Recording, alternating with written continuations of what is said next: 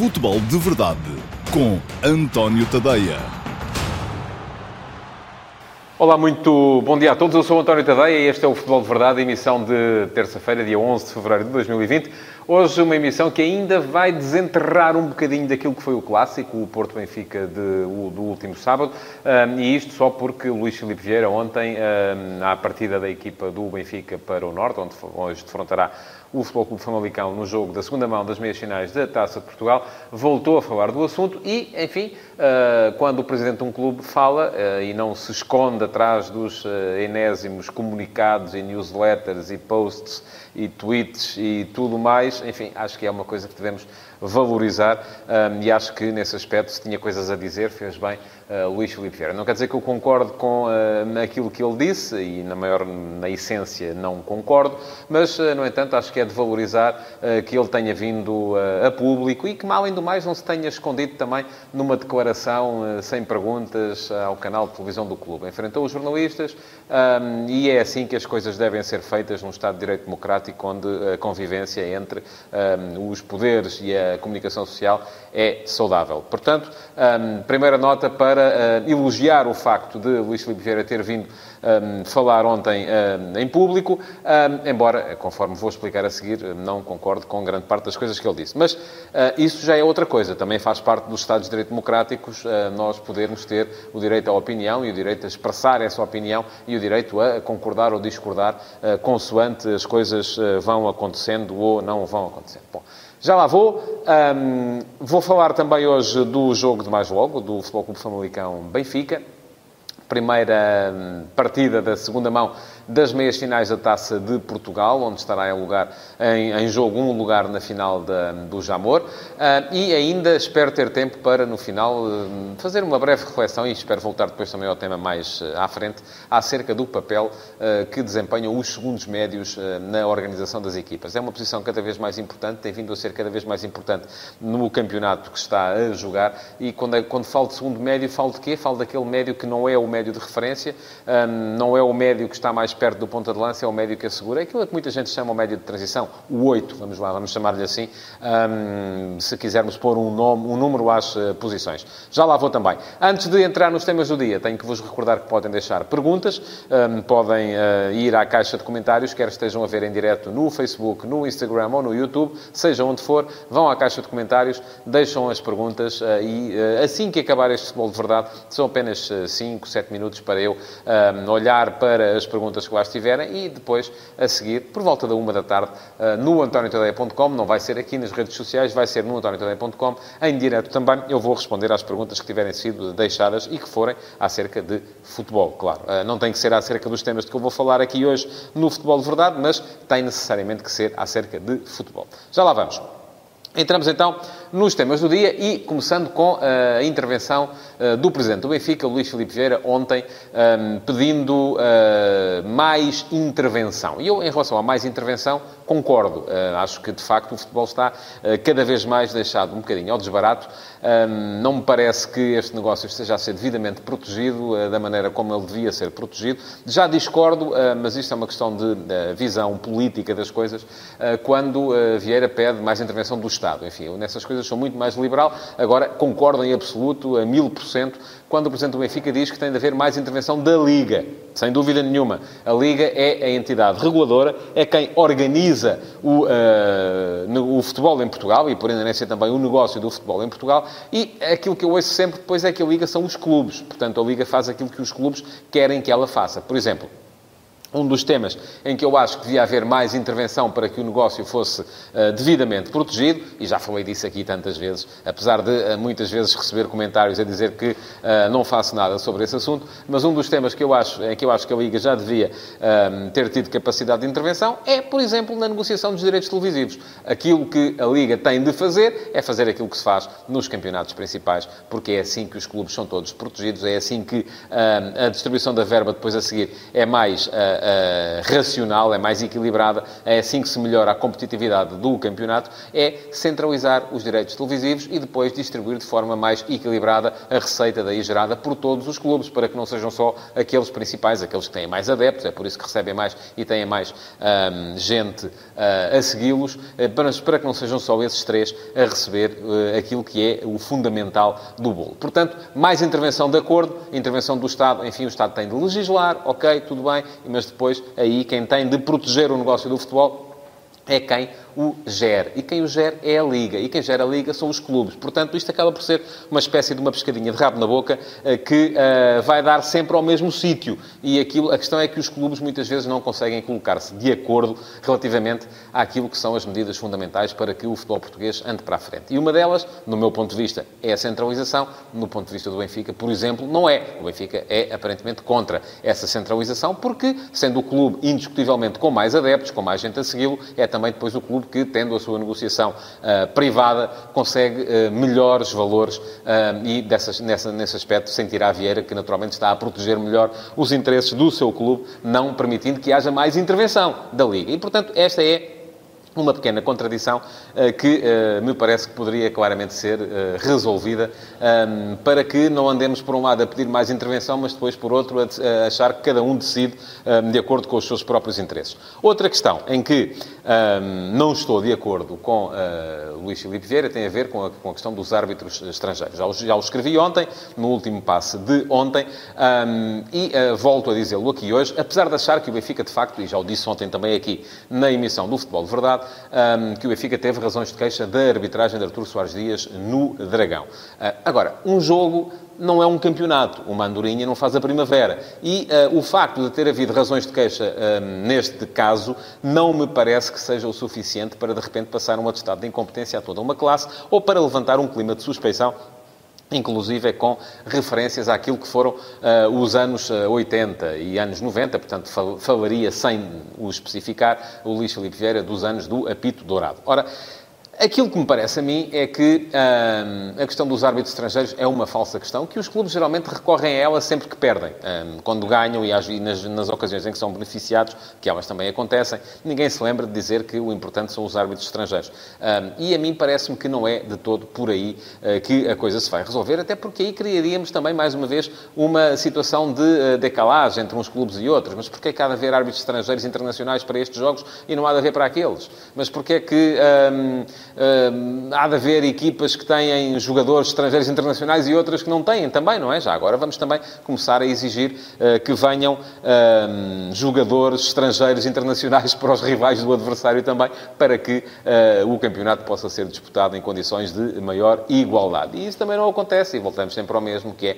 a distribuição da receita. Portanto, parece-me que, até mesmo no facto, ou na forma como Vieira fala para justificar a entrada de árbitros estrangeiros no campeonato português, dizendo que quando as queixas são tantas é porque alguma coisa se passa, até nisso ele depois se contradiz uh, numa outra questão, em que eu aí estou do lado dele também, uh, que tem a ver com os tais processos dos e-mails, quando ele vem dizer que o segredo para o Benfica estar na posição em que está, e o Benfica de facto tem ganho mais do que os outros, é só um: trabalho, trabalho, trabalho, gestão, enfim.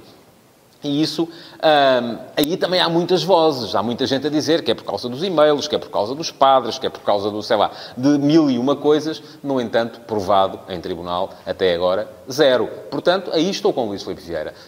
Aí também há suspeição, mas aí já não se pede uh, que venham, uh, que as coisas sejam julgadas um, de uma outra forma. Enfim, há quem peça, mas são os outros que pedem. Portanto, andamos todos aqui, um, de certa forma, uh, quando as coisas não nos correm bem, é preciso uma maior intervenção, quando as coisas nos correm, nos correm bem, não, está tudo bem, não é preciso intervenção nenhuma. E atenção, eu estou a falar do Benfica, porque foi o Benfica que se queixou hoje, mas podia falar também do Flóculo Porto, como podia falar do Sporting. O Sporting também já reclamou árbitros estrangeiros. O Flóculo Porto também já reclamou uh, das equipas de arbitragem, dizendo que o Benfica é sempre levado ao colo. Enfim, toda a gente reclama. A questão é, alguém tem razão? Enfim, não me parece que haja assim uma razão objetiva um, de alguém para achar que o sistema, como lhe chamava António Dias da Cunha, eh, esteja de novo aí em todo o seu esplendor. Mas, enfim, isso é das coisas que têm de ser as instâncias competentes a prová-las e até ver, isso ainda não foi feito rigorosamente por ninguém. Pronto, vamos então passar ao futebol jogado, porque é, hoje vamos voltar a ter a bola a saltar em Famalicão e um jogo que promete, promete bastante. Futebol Clube Famalicão Benfica, a exibição que o Famalicão fez no Estádio da Luz na semana passada foi altamente promissor. Eu recordo que o Famalicão esteve a ganhar até aos últimos 12, 13 minutos, sofreu depois dois golos, um deles uma violentíssima cabeçada de Gabriel, que inclusive deixou o jogador fora de combate combate eh, desde essa altura, eh, porque a bola lhe terá acertado meio no olho, eh, mas e o Famalicão, nessa altura, uh, uh, ia dizer, um desses golos aconteceu mesmo já uh, em período de compensação. Portanto,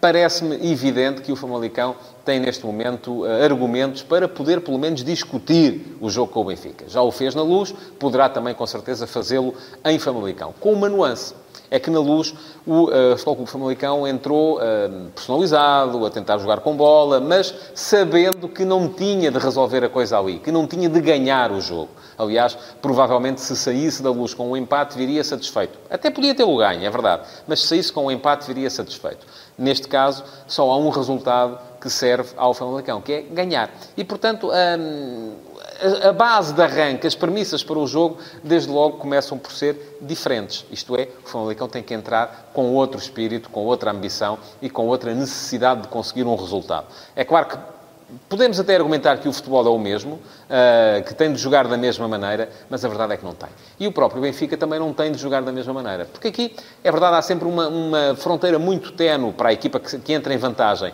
entre o deixar correr o jogo e gerir a vantagem e o risco que existe de, uh, por excesso de apatia, por excesso de deixar fluir, acabar por perder o controle do jogo e acabar por perder o jogo propriamente dito. E do outro lado também há uma fronteira muito tenue entre o é preciso ganhar e, portanto, é preciso alguma sofreguidão, é preciso ir para cima do adversário e o vamos pôr o nosso futebol em campo e esperar que, um, de acordo com os nossos argumentos, o jogo possa começar a sorrir-nos de certa forma. Portanto, o segredo para ganhar o jogo de logo, além dos melhores executantes, e aí, apesar de tudo, parece-me que é o Benfica quem os tem, mas o segredo está na capacidade de manter o equilíbrio aqui, o equilíbrio mental uh, perante o jogo, um, porque esse vai fazer muita, muita falta, tanto a uma equipa como à outra. E ambas vêm de uh, corretivos uh, impressionantes no fim de semana. O Benfica, porque perdeu, e não é muito normal o Benfica perder. Esta época, em termos de competição nacional, o Benfica só perdeu duas vezes, ambas com o Futebol Clube do Porto, um, e o uh, Futebol Clube Famalicão,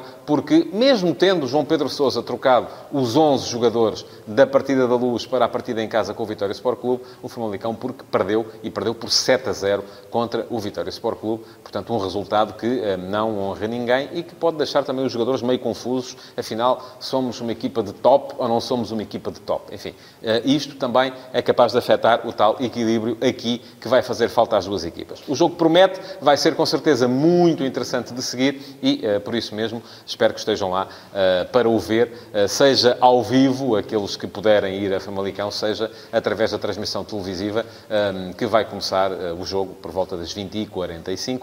Portanto, um jogo a ver e amanhã cá estarei para falar dele e daquilo que uh, nele tiver acontecido. Último ponto para o Futebol de Verdade de hoje, sendo que já sabem, uh, podem ainda deixar perguntas nas caixas de comentários, uh, porque assim que acabar este Futebol de Verdade, depois 5, 7 minutos depois, vou estar em direto no antoniotadeia.com para responder às perguntas que tiverem sido deixadas uh, por aí. Uh, mas ia dizer, último ponto, o contributo dos segundos médios nos candidatos ao título. E são um, ehm, dois, neste momento, Benfica e do Porto, uh, e ambos têm ali, eu diria, um trio de jogadores para ocuparem duas posições. E muito daquilo que é o futebol, tanto do Benfica como do Futebol do Porto, muda de acordo com o jogador que ocupa a posição de segundo médio. Um, já tenho falado aqui com alguma frequência daquilo que muda no Benfica um, quando sai Gabriel e quando entra Tarabt, ou vice-versa, uma vez que o mais normal é Julian Weigl ser uh, titular e depois, ao lado, de, ao lado, à frente dele, enfim, uh, jogará quase sempre ou um ou o outro. Há ainda Samaris, mas enfim, Samaris está um bocadinho mais fora das contas e até, ao que parece, aparece mais nas contas como alternativa para defesa central neste momento do que para o meio-campo. Pouco se tem falado da influência e da, daquilo que Sérgio Oliveira trouxe ao futebol do Futebol Clube do Porto. Parece-me um jogador, eu já falei aqui disso um, na antevisão do clássico uh, do Futebol Clube Porto Benfica, mas parece-me um jogador uh, muito, muito interessante pela forma como é capaz de ligar uh, o jogo do Porto, pela forma como dá à equipa do Porto um maior balanceamento ofensivo um, e aquilo que neste momento me parece, e até pela forma como cria mais uma alternativa nas bolas paradas, para não ser sempre Alex Telles a batê-las. Um, Sérgio Oliveira é um jogador mais ofensivo do que é Uribe, por exemplo. Um, poderá não ter a mesma capacidade um, nos duelos defensivos, admito que sim. Uh, e a equipa, no entanto, não deixou de dar boa conta de si nesse aspecto no, no jogo contra o Benfica, não tendo, inclusive, é aquele que é a sua referência nessa matéria, que é Danilo.